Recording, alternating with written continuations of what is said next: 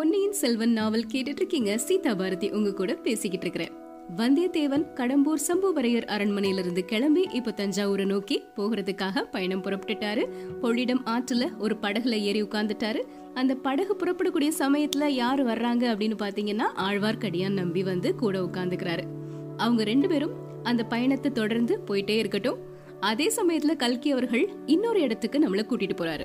எங்க அப்படின்னு பாத்தீங்கன்னா காவிரி ஆற்றின் தென்புறத்துல. அரசல் ஆறு அப்படிங்கிற ஒரு அழகான ஆறு இருக்குது.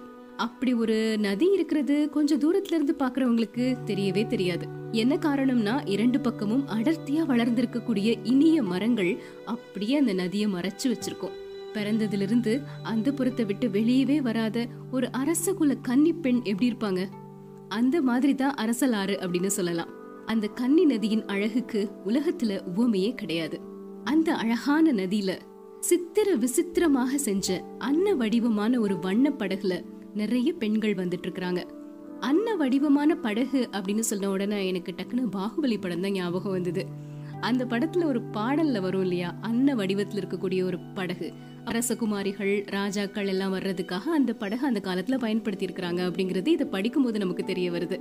அப்படிப்பட்ட அழகான அந்த அன்ன வடிவத்துல இருக்கக்கூடிய ஒரு படகுல நிறைய பெண்கள் வந்துட்டு இருக்கிறாங்க அந்த பெண்களுக்கெல்லாம் மத்தியில நடுநாயகமாக நட்சத்திரங்களுக்கு இடையில எப்படி சந்திரன் இருக்குமோ அந்த மாதிரி ஏழு உலகங்களையும் ஆழ பிறந்த சக்கரவர்த்தினி மாதிரி ஒரு பெண் இருக்கிறாங்க. அவங்களுக்கு பக்கத்துல கையில வீணையோட இன்னொரு பெண் உட்கார்ந்து சுற்றி நிறைய பெண்கள் உட்கார்ந்து பாட்டு பாடிட்டே இருக்கிறாங்க. படகு இப்போ மிதந்துட்டே வந்து ஓடத்துறையில நிக்குது. அதுல இருந்து ரெண்டு பெண்கள் இறங்கி வர்றாங்க. அதுல ஒரு பெண் ஏழு உலகத்துக்கும் ராணி அப்படின்னு சொல்லக்கூடிய கம்பீரமான தோற்றத்துல இருக்கிறாங்க. இன்னொரு பெண் அந்த வீணை தந்திகள்ல இசை எழுப்பிய நங்கை. ரெண்டு பேருமே அழகா இருக்காங்க. ஆனா ஒருத்தருடைய அழகுக்கும் இன்னொருத்தருடைய அழகுக்கும் ரொம்ப வேற்றுமை இருக்குது. ஒரு பெண் செந்தாமரை மலரின் கம்பீரமான சௌந்தரியத்தோட இருக்காங்க. இன்னொரு பெண் குமுத மலரின் இனிய அழகோட இருக்கிறாங்க. ஒரு பெண் பூரண சந்திரன் அப்படின்னு சொன்னா இன்னொரு பெண் காலை பிறை. ஒரு பெண் ஆடும் மயில் அப்படின்னா இன்னொருத்தி பாடும் குயில். ஒரு பெண் இந்திராணி இன்னொரு பெண் மன்மதனின் காதலி. ஒருத்தி வேக வாகினியான கங்கா நதி இன்னொருத்தி குழைந்து செல்லும் காவேரி. இவ்ளோ வளைச்சு நெளிச்சு யாரை பத்தி சொல்லிட்டு இருக்கிறாரு கல்கி அவர்கள்? அவர் யாரை பத்தி சொல்றாரு அப்படின்னு பாத்தீங்கன்னா அந்த கம்பீர தோற்றமுடைய பெண் தான் சுந்தர சோழ மன்னரின் செல்வ புதல்வி குந்தவை. சரித்திரத்துல ராஜராஜன் என்று புகழ்பெற்ற அருள்மொழிவர்மனின் சகோதரி இளைய பிராட்டி அப்படின்னு எல்லாராலும் போற்றப்பட்ட மாதரசி. சோழ ராஜ்யத்தின் உன்னதத்துக்கு அடிக்கோலிய தமிழ் பெரும் செல்வி. ராஜராஜனனுடைய புதல்வன் ராஜேந்திரனை எடுத்து வளர்த்து வீராதி வீரனாகவும் மன்னாதி மன்னனாகவும் ஆக்கிய தீர பெண்மணி குந்தவை. அவங்க தான் அந்த படகுல இருந்து இறங்கிய ஒரு பெண். இன்னொரு பெண் யாரு? கொடும்பாளூர் சிற்றரசர் குலப்பெண். பிற்காலத்துல சரித்திரத்துல ஈடு இன்னு இல்லாத ஒரு இடத்தை பிடிக்க போற பாக்கியவதி அவங்க. இந்த ரெண்டு பெண்களும் படகுல இருந்து இறங்குனாங்க. மற்ற பெண்கள் கிட்ட நீங்க இங்கேயே இருங்க. நாங்க ஒரு மணி நேரத்துல திரும்பி வந்துடுறோம் அப்படின்னு சொல்லிட்டு இறங்கி போறாங்க. அவங்க இறங்கின கரையில குதிரை பூட்டிய ஒரு ரதம் இருந்தது. வானதி ரதத்தில் ஏறிக்கொள் அப்படின்னு குந்தவை சொல்றாங்க. வானதி ஏறினதுக்கு அப்புறமா குந்தவையும் ஏறிக்கிறாங்க. ரதம் இப்போ வேகமா போயிட்டே இருக்குது.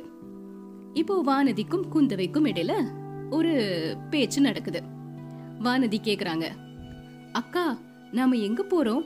குந்தவை சொல்றாங்க உன்கிட்ட சொல்லாம என்ன?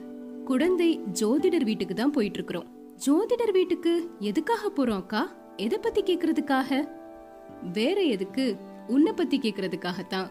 கொஞ்ச காலமா நீ சரியில்லை. பிரம்ம பிடிச்ச மாதிரி இருக்கு. உடலும் மெலிஞ்சுக்கிட்டே இருக்குது. உனக்கு எப்போ பிரம்ம எல்லாம் நீங்கி உடம்பு தேரும் அப்படின்னு கேக்குறதுக்கு தான் போறோம். அக்கா என் உடம்புக்கு எந்த பிரச்சனையும் இல்ல. என்ன பத்தி கேக்குறதுக்கெல்லாம் போக வேண்டாம். திரும்பிடலாம். உன்னை பத்தி கேக்கல. சரி என்ன பத்தி கேக்குறதுக்கு தான் போறேன்னு வச்சுக்கோயேன்.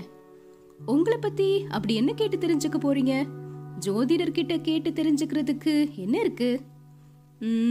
எனக்கு கல்யாணம் ஆகுமா? இல்லனா கடைசி வரைக்கும் கன்னி பெண்ணாவே இருந்து காலம் கழிப்பனான்னு கேட்க போறேன். அக்கா அதுக்கு ஜோதிடர் கிட்ட போயெல்லாம் கேட்க வேண்டாம். உங்க மனசை கேட்டாலே போதும். நீங்க தலைய மட்டும் அசைக்கணும் அவ்வளவுதான் இமயமலையிலிருந்து குமரிமுனை வரைக்கும் இருக்கக்கூடிய ஐம்பத்தாறு தேசத்து ராஜாக்களும் போட்டி போட்டுட்டு வந்துருவாங்க. அந்த பேரு எந்த ராஜகுமாரனுக்கு கொடுத்து வச்சிருக்குதோ தெரியலையே அப்படின்னு வானதி சொல்றாங்க. உடனே குந்தவை வானதி நீ சொல்றதெல்லாம் உண்மைதான். ஆனா அதுக்கு ஒரு தடை இருக்குது. எந்த தேசத்து அரசகுமாரனையாவது கல்யாணம் பண்ணா நான் அவனோட அந்த நாட்டுக்கு போக வேண்டி வந்துரும். எனக்கு இந்த பொன்னி நதி பாயக்கூடிய சோழ நாட்டுல இருந்து வேற எந்த நாட்டுக்கும் போக பிடிக்கல. வேற நாட்டுக்கு போறதே இல்ல அப்படின்னு நான் சபதம் எடுத்திருக்கிறேன் அப்படின்னு சொல்றாங்க. அக்கா அப்படின்னா இந்த சோழ நாட்டை விட்டு நீங்க போகவே மாட்டீங்களா? அப்படின்னு கேக்குறாங்க வானதி. ஒரு நாளும் போக மாட்டேன். சொர்க்கலோகத்துக்கே என்ன அரசியா போக சொன்னா கூட போக மாட்டேன். அப்படிங்கிறாங்க. உடனே வானதி அப்பாடா இப்பதான் என் மனசு நிம்மதியா இருக்குதுக்கா. நீங்க வேற நாட்டுக்கு போயிட்டீங்கன்னா நானும் உங்க கூட வேற நாட்டுக்கு வரணும். உங்களை விட்டு பிரிஞ்சிருக்க என்னால முடியவே முடியாது. சோழ நாட்டை பிரிஞ்சிருக்கவும் என்னால முடியாது அப்படிங்கிறாங்க வானதி. அடி கள்ளி எனக்கு எல்லாமே தெரியும்.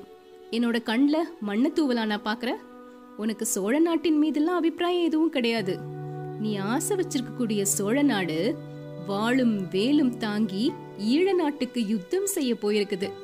அது எனக்கு தெரியாதுன்னு நான் நினைச்சேன் அப்படின்னு கரெக்டா கண்டுபிடிச்சு சொல்றாங்க குந்தவை. அதாவது வானதிக்கு அருள்மொழிவர்மர் மேல ஒரு தலை காதல் இருக்குது ஒரு ஈர்ப்பு இருக்குது.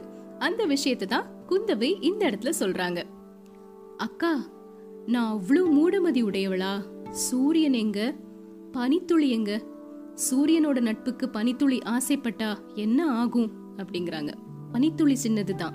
சூரியன் பெருசு பிரகாசம் தான் ஆனாலும் பனித்துளி அப்படிப்பட்ட சூரியனை சிறைப்படுத்தி தனக்குள்ளே வச்சிருக்குது இல்லையா அப்படின்னு சொல்றாங்க குந்தவை. வானதிக்கு ரொம்ப சந்தோஷமாயிருச்சு. அப்படியா சொல்றீங்க அக்கா? பனித்துளி கூட சூரியனை அடையலாம் அப்படின்னு சொல்றீங்களா? அப்படின்னு கேட்டுட்டு திரும்ப அப்படியே சோர்வாகி பனித்துளி ஆசைப்படுது சூரியனையும் சிறைப்பிடிக்குது. ஆனா என்ன பயன்? கொஞ்ச நேரத்துல சரியான தண்டனை கிடைக்குது. வெயில்ல உலர்ந்து இருக்கிற இடமே தெரியாம பனித்துளி மறைஞ்சு போயிருது.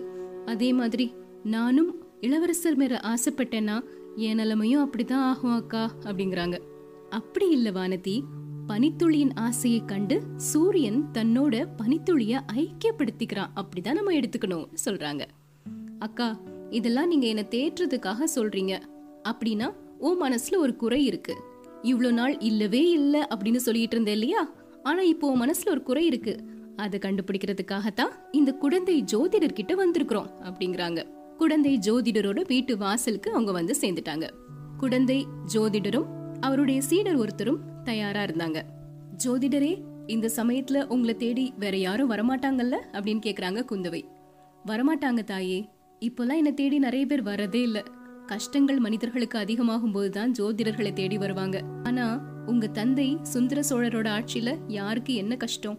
எதுக்காக என்ன தேடி வர போறாங்க அப்படின்னு சொல்றாரு. இப்போ அவங்க மூணு பேருமே வீட்டுக்கு உள்ள வந்துட்டாங்க. ஜோதிடர் அவரோட சீடனை பார்த்து வாசல்ல ஜாக்கிரதையா நின்னுக்கோ. தப்பி தவறி யாராவது வந்தாலும் உள்ள விட்டுறாத. அப்படின்னு சொல்லிட்டு உள்ள போறாங்க. ஆஹ் அம்மணி வந்த காரியம் என்ன அப்படிங்கறத சொல்லணும். அப்படின்னு கேக்குறாரு. ஜோதிடரே அதையும் நீங்க ஜோதிடத்திலே பார்த்து தெரிஞ்சுக்கலாம்ல? அப்படின்னு கேக்குறாங்க குந்தவை. ஆகட்டும் தாயே அப்படின்னு சொல்லி கண்ணை மூடிட்டு கொஞ்ச நேரம் ஏதோ ஒரு மந்திரத்தை ஜெபிச்சுக்கிட்டே இருந்தாரு.